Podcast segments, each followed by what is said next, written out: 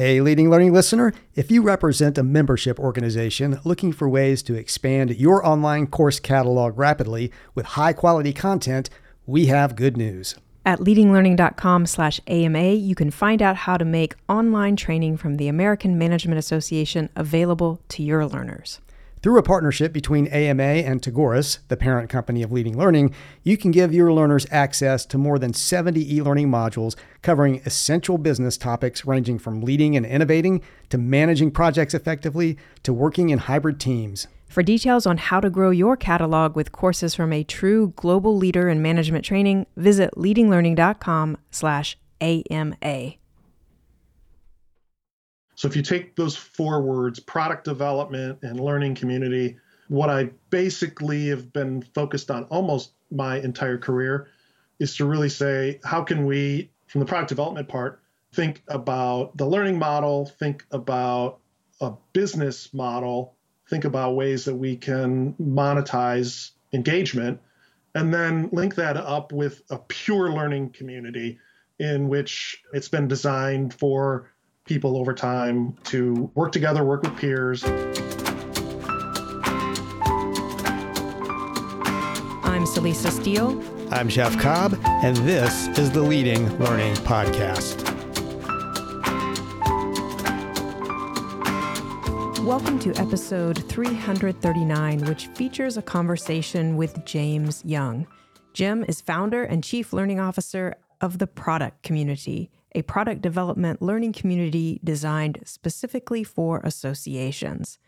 Jim and Jeff tackle some broad subjects product development, learning communities, innovation, culture, but they approach these subjects from a practical point of view, drawing on Jim's experience working in a variety of learning businesses that have embraced many approaches and strategies, including credit for prior learning, virtual and augmented reality, gamification, and cohort based and competency based learning. If you're looking to spark ideas for product innovation in your learning business or looking to start or enliven a learning community, this conversation is for you. Jeff and Jim spoke in November 2022.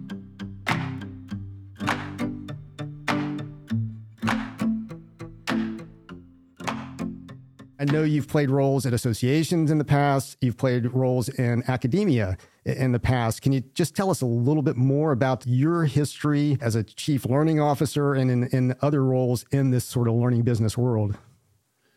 Yeah, let's see if I can be brief. I'm a trained librarian. I started my career in distance learning oh, about 30 years ago, serving 10,000 students worldwide, teaching them how to find information and basically uh, running a research service. I then built on that foundation, and that's really the kind of core germination of what we'll t- talk about with the product community. I went to George Mason, and I was there for about 10 years, and I was there in the mid 90s, in which there was this flurry of innovation around learning communities. So I was there in a college within a college called New Century College.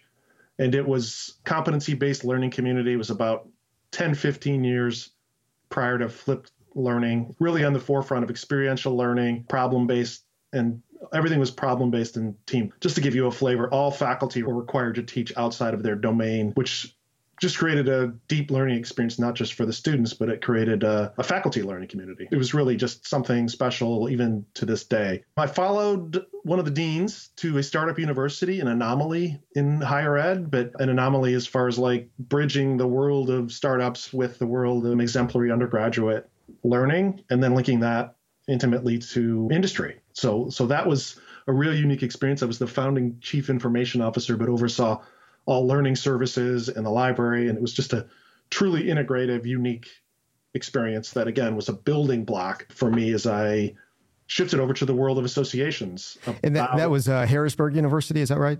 Yeah, that was Harrisburg University of Science and Technology. They were thriving. It was literally a starting from scratch, new curriculum, new budget, new faculty. It was really the perfect opportunity for me at that point in my career. I was full of zeal and ideas and a little bit naive about how the world worked, but absolutely a turning point in my learning journey as a professional, but also my learning journey as uh, somebody who's a serial learner, but you know, over time, I think has become kind of an SME in the space. So, yeah, those were all interesting experiences, and they really served as a foundation for entering into the world of associations, which I find was ripe and continues to be ripe for some interesting change and evolution.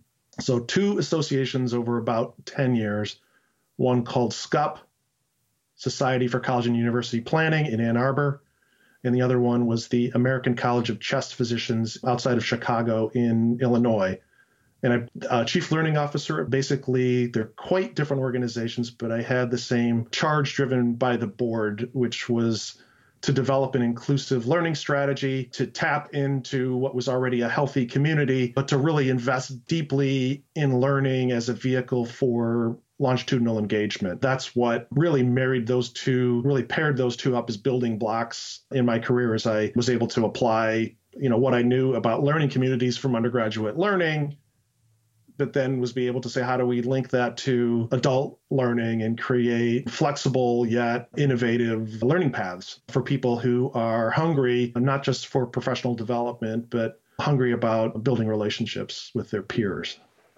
Am i correct in remembering that the chest physicians did a fair amount with the simulations? Is that yeah uh, is i that can't accurate? credit for any of that.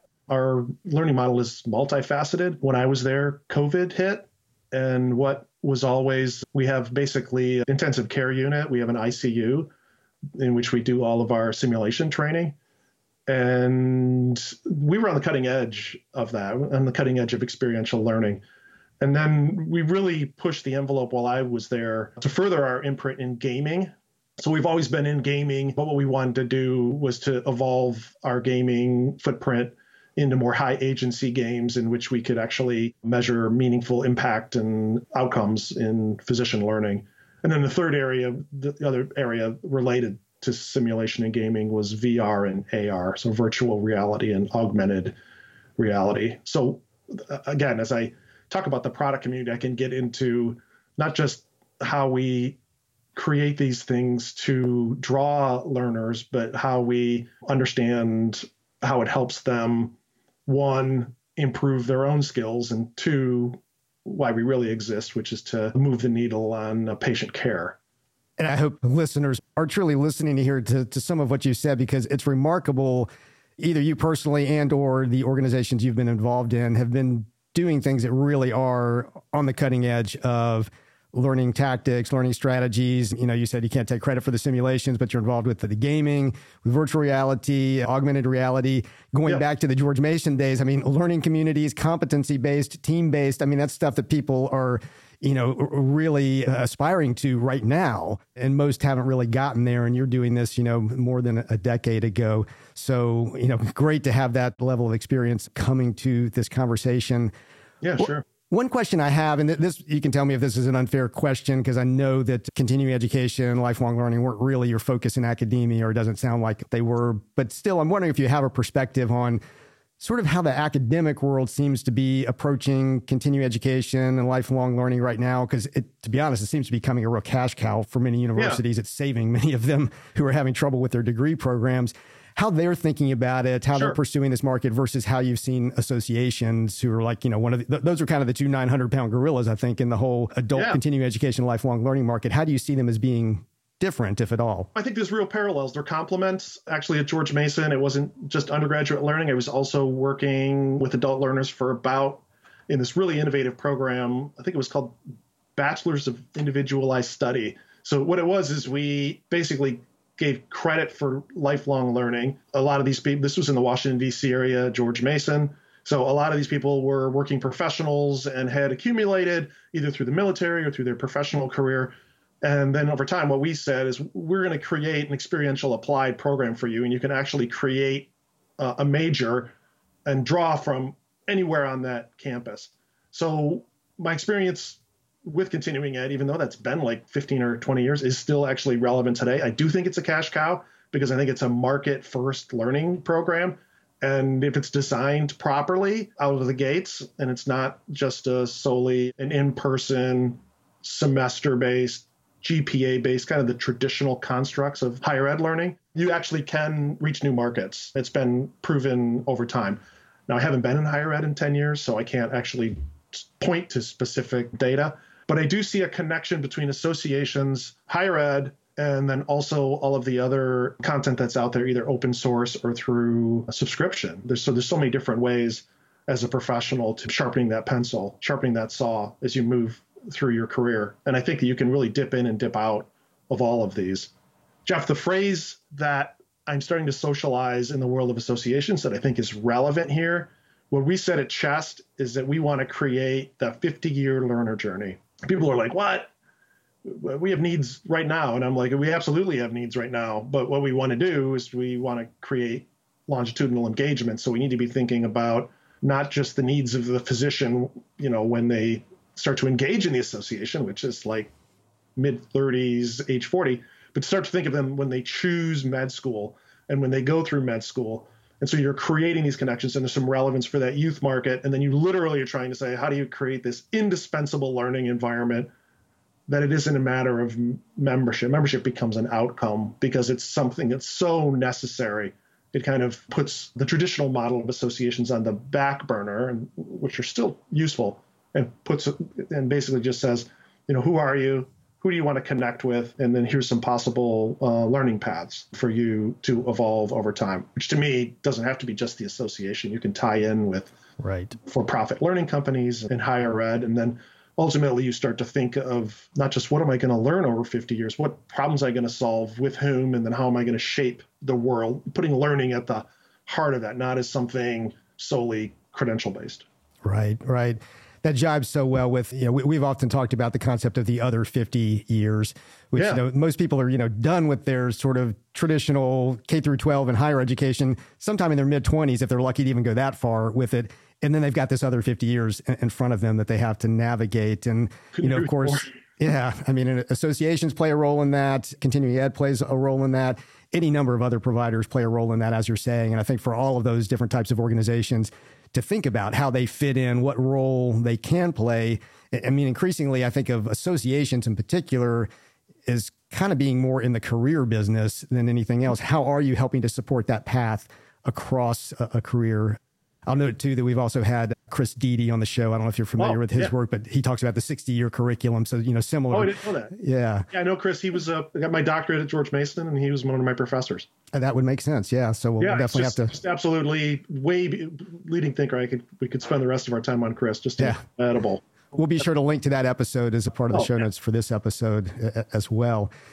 So, one other thing I want to say, I feel like I wish I had a bell to ring uh, every time you mention one of these concepts. It's just, you know, so important that you've been involved with that whole essentially credit for prior learning yeah. is what you're talking about earlier, which again, sure. So many organizations are looking at now and saying, how do we do that? Because adult learners typically have so much experience. They don't need a course per se. They just need some way to establish that they actually learned a great deal already in life and should get some credit for that where credit is uh, actually applicable. Yeah, it's funny. My whole early career was based in that. So when I was at Embry Riddle, we were basically working, it's a school for aviation, Embry Riddle Aeronautical University, and our students were distributed throughout the world. And this is like pre when the web went technicolor. This was like in the early 90s and there were military bases all throughout the world, and they were on ships. And we actually offered degrees, and it was a lot of based on prior learning. And then we were literally, you know, I was in the library, but I played as much of a learning function as as anybody in that program. So it was like you know, this early glimpse into, hey, how can we not bend the model, break the model, but really start to evolve what's fundamental and timeless about professional learning and to really hook on to that and then to create some interesting channels for engagement on top of that just foundational basis of, learning whether it's i have a need for a credential or i just want to you know further my career. As someone who listens to the leading learning podcast you should know about the leading learning newsletter which you can subscribe to at leadinglearning.com slash inbox the newsletter is inbox intelligence for learning businesses and helps you understand the latest technology, marketing, and learning trends and grow your learning business. Best of all, it's a free resource. As a subscriber, you get leading links, our monthly curated collection of resources to help you grow the reach, revenue, and impact of your learning business.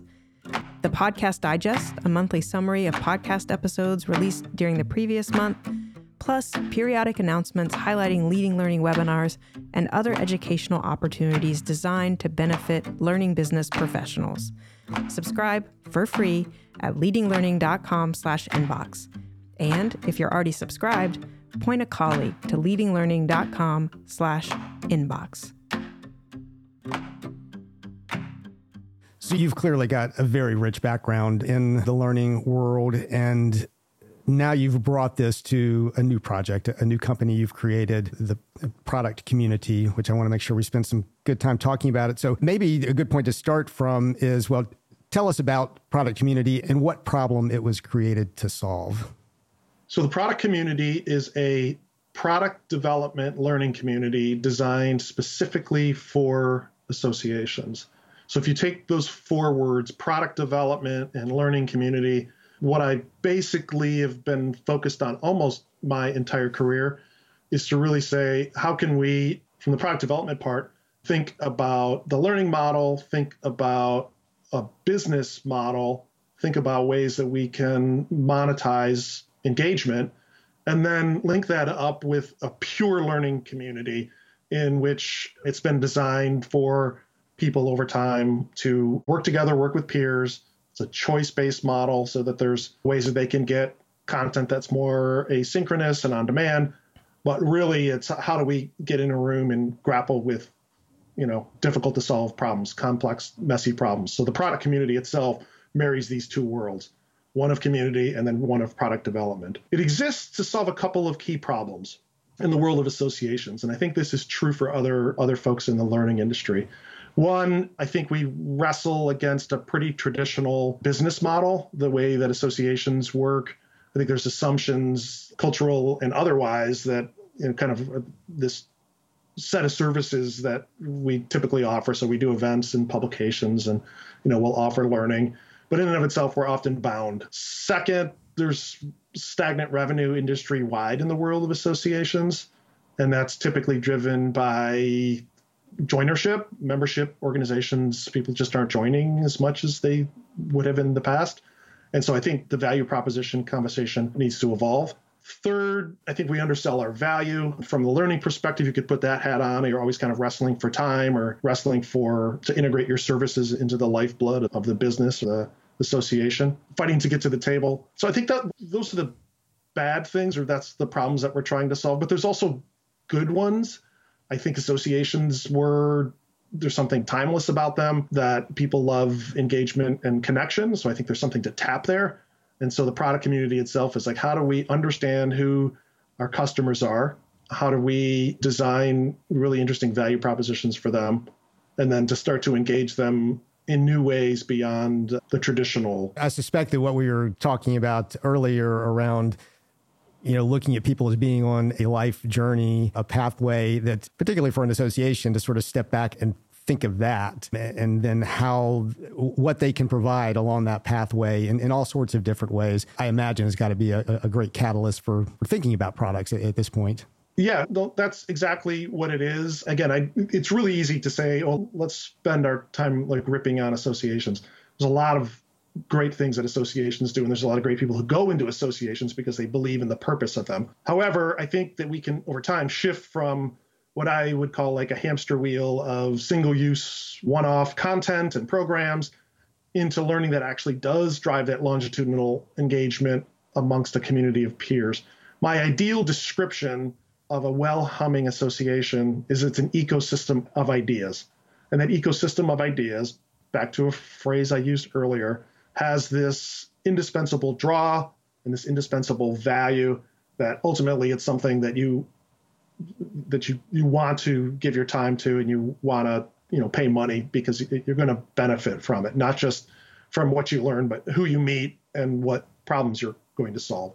Another thing that i see that's really important in the learning world but also in associations it's how do we get to that higher order measurement of outcomes so how do we evolve towards, hey, I was satisfied this, or hey, I learned this, toward how do I apply or what impact am I making with what I'm learning in this community? How are we, in my last job, it was like, how are we going to demonstrate that learning can move the needle on lung cancer, for just for instance, or COPD. In and of itself, there's a lot of research data in that, but how does the learning function affect that?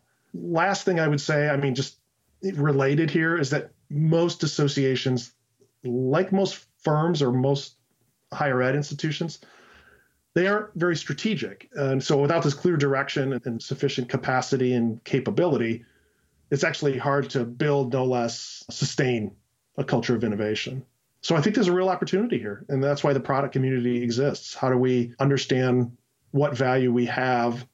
And then how do we create these really interesting pathways and get really good at creating this so it's not high stakes? It's actually part of the culture in how we create this value and connect with our learners. Right. And I, I like that focus on it becoming a culture. And also, yeah. what you mentioned about impact, we often talk about the impact imperative because we feel like, you know, as it's more and more crowded out there with the, just the range of learning experiences that can claim a potential learner's attention, much less what they'll pay for. If you're not actually showing that it has an impact, it's going to be harder and harder to keep them coming back and doing anything with you, or, or harder con- to convince employers to allow the time or pay the money for um, their employees to do those sorts of things. Yeah, the product community is not a content dump. It's not saying, okay, let's create a bunch of videos on how to create products in a particular environment. This is not associations aren't software companies. We're not in the world of physical products. We kind of sit in the middle, like we're informed by those two areas of product development. So yeah, I completely agree. You know, there's an opportunity here because the actual existing business model, which is based around community engagement, does work. How do we evolve that by using product development to create new value for new customers?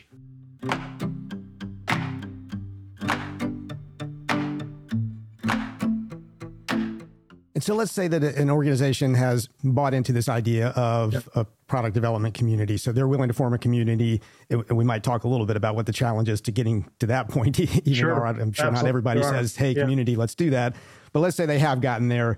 I mean, practically speaking, what are the kinds of activities going on in a product development community? What are the mechanics? How do you actually move from, hey, here we are as a community to we've got these great product ideas that we're going to get out into the market and, you know, and show their impact? Similar to my description earlier, you'll see, you know, kind of historical precedents through my previous roles and experience. This is a competency based experience. So everyone who goes through the product community, um, it's a cohort based program. It's as best as we can interdisciplinary. So trying to get people from different lenses on the learning enterprise together. That includes marketing and IT and finance, people from publications, people who produce content, but maybe in different environments, gaming, etc. So the second thing in its purest form as a learning community, coming together to solve problems across boundaries is vital. People will learn in unexpected ways and further the community. And again, while enhancing culture, simply because people are going to be tied together. What's unique about the product community is that you learn to create products and you actually create products. It's not something that's actually theoretical, it's actually boots on the ground. And I think we'll get to this later. It's a different model of innovation. It's not the big bang model, breakthrough idea of innovation. It's really based off what associations do best which is to understand who their customers are, tap into their needs, build deeper relationships, empathize with them, and then again, start to rethink what I view as a lot of underutilized content and learning. And I think there's such an opportunity there to engage further. And just to clarify for the sake of listeners who may be wondering when you're talking about you know putting together the product community and running this sort of cohort based approach is this a cohort with, within a single institution, like you know a single association, or do you sometimes have people from different associations participating in a community? The first product community was started when I was at the American College of Chest Physicians. And so, what I just described is we got together a diverse group of people. We had 120 staff, and the cohort was 12.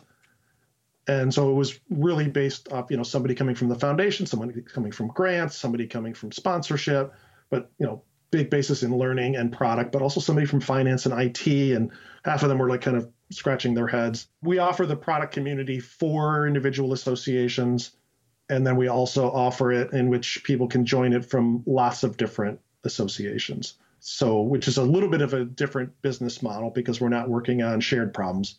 We're right. working different problems that that again, we I think are related, but hopefully through that peer learning community, you know, people will actually gain insight. So if I'm working on a game and you're working on membership and I'm working on how do I do e-learning, three questions that you can take through the product community. It's really like the question I want people to think about, which is not alien to our world. How do I productize my annual meeting? It's like new language and a new concept. That could be done in the more public cohort, the one in which you come from lots of different associations, or you can do it within your own association. You can go either way.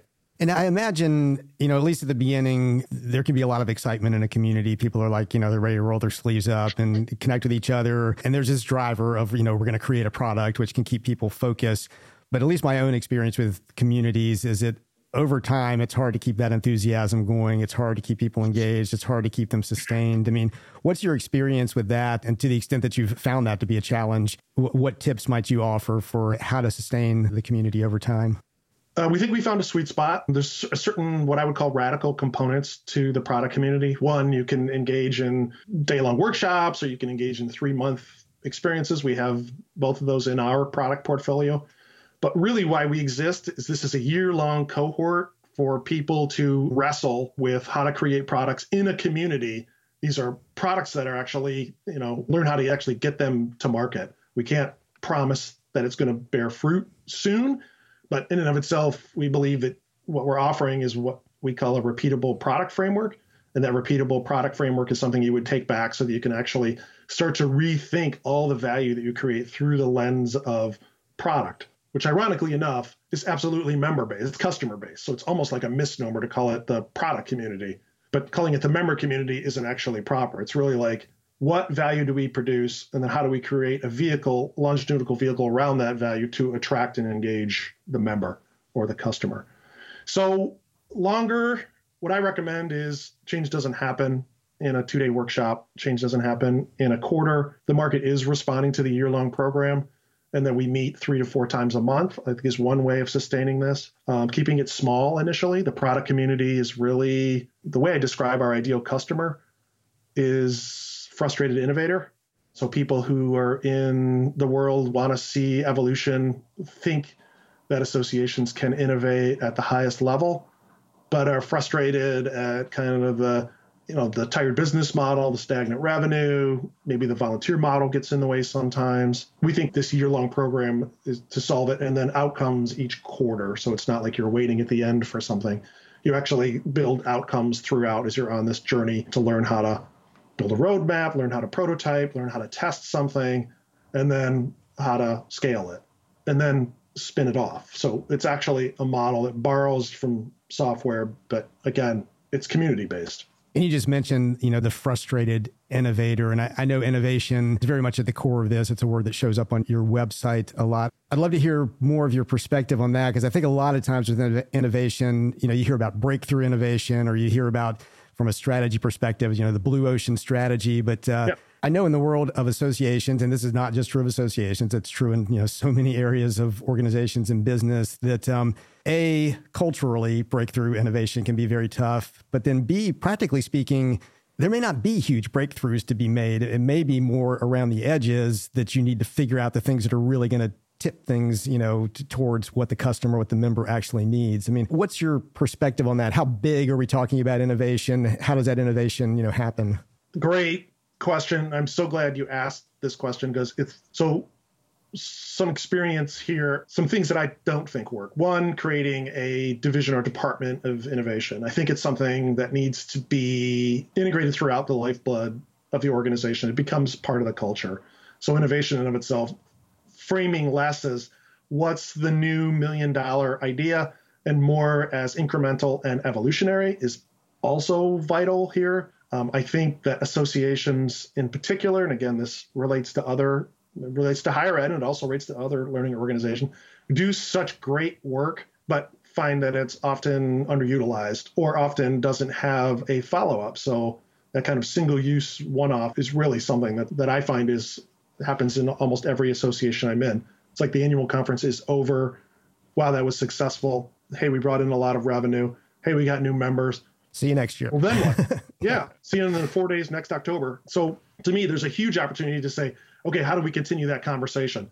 And again, uh, people in associations aren't idiots. They have webinars and things, but you know, it's really kind of sustaining it in which you have meaningful pathways as a learner in something that's it's relevant to you, but also just like jazzes you. And so, in and of itself, innovation, I think, is in some ways it's about leveraging. It's really about how do we leverage what we do well. Uh, most associations, even if they are $40 million or $50 million or $100 million, still have tight budgets. They still have capacity limitations. They still have pressures from the board. So innovation in and of itself needs to be something that's distributed, part of the lifeblood of the organization. And again, finding vehicles around things like product development, which to me is not high stakes. It's actually something that's required. It's required because I think we need to be thinking substantially more creatively about who our customers are and what they want, and then how to deliver it in a way that's going to meet them. And when I say it's not high stakes, some products are going to fail. The trick here is that associations have always been in this world, but they don't view it through the lens of productization, which I think is a breakthrough here. Um, it's in some ways it's nothing new. It's just new to the space of associations. Right. Well, Jim, uh, you know, as we've already I think uh, made clear in, in earlier parts of this conversation, you've obviously got such a rich background in the world of learning and different types of organizations that engage in, in this learning business. So it's great to see you focusing your your thoughts, your energies now in this direction because it, it is badly needed. I mean, we see this all the time broadly across associations, broadly across learning businesses, and having a more mature approach to product development, I think is going to be essential for thriving and for success going forward. Before we wrap up our conversation, though, I want to talk about um, you thriving going forward and how you help to ensure that with your own lifelong learning is. I'd love to know, you know, what are the types of things that, that you as a learner do that, that you value? And, and to the extent that it's part of how you go about lifelong learning, I'd, I'd love to hear about the role that the communities play for you as part of your, your learning journey. Uh, great question. Thank you. Thank you for asking. I belong to these for about 10 years now, a really unique boutique. I wouldn't even call them an association, association of managers of innovation. Um, AMI it, it's truly unique. It's small, it's boutique. You're going to recognize in my description, it's similar to the product community. So it's a learning community of innovators from all different disciplines, literally all different disciplines military, clergy, high end product development, people who are in not for profits, people who are in software development, librarians, you name it. But they all have something in common. And it is truly a unique place in which you can, it's a safe space. You can actually be vulnerable in this space because being innovative leap. And I think it's often hard. And this is a space in which people can say, okay, hey, I got your back. You know, let's, let's see how we might, you know, solve this really tricky problem together. I read physical books. I have way too many physical books, but it's, it's to me, yeah, I read online. Constant, I'm connected to my phone like everybody else, but this kind of takes me away and kind of anchors me in kind of an analog world. And so I always have at least one or two books going at the same time. A couple of podcasts that I like. Two Bobs. I highly recommend this podcast called Two Bobs. Ditching Hourly, Clever, and Lenny's podcast. These are kind of like new to my world, but I think they're absolutely related to learning, but also to becoming innovative.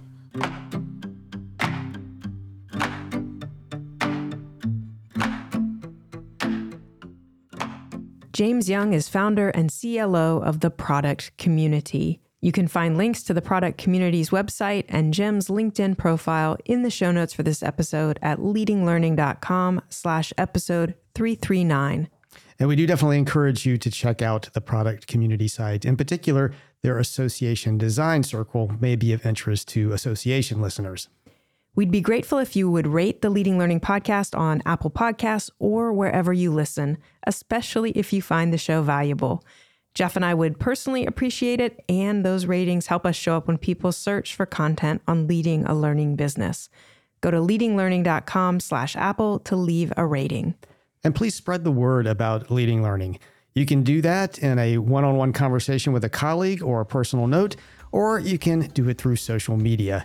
In the show notes at leadinglearning.com slash episode 339, you'll find links to connect with us on Twitter, LinkedIn, and Facebook. Thanks for listening, and see you next time on the Leading Learning Podcast.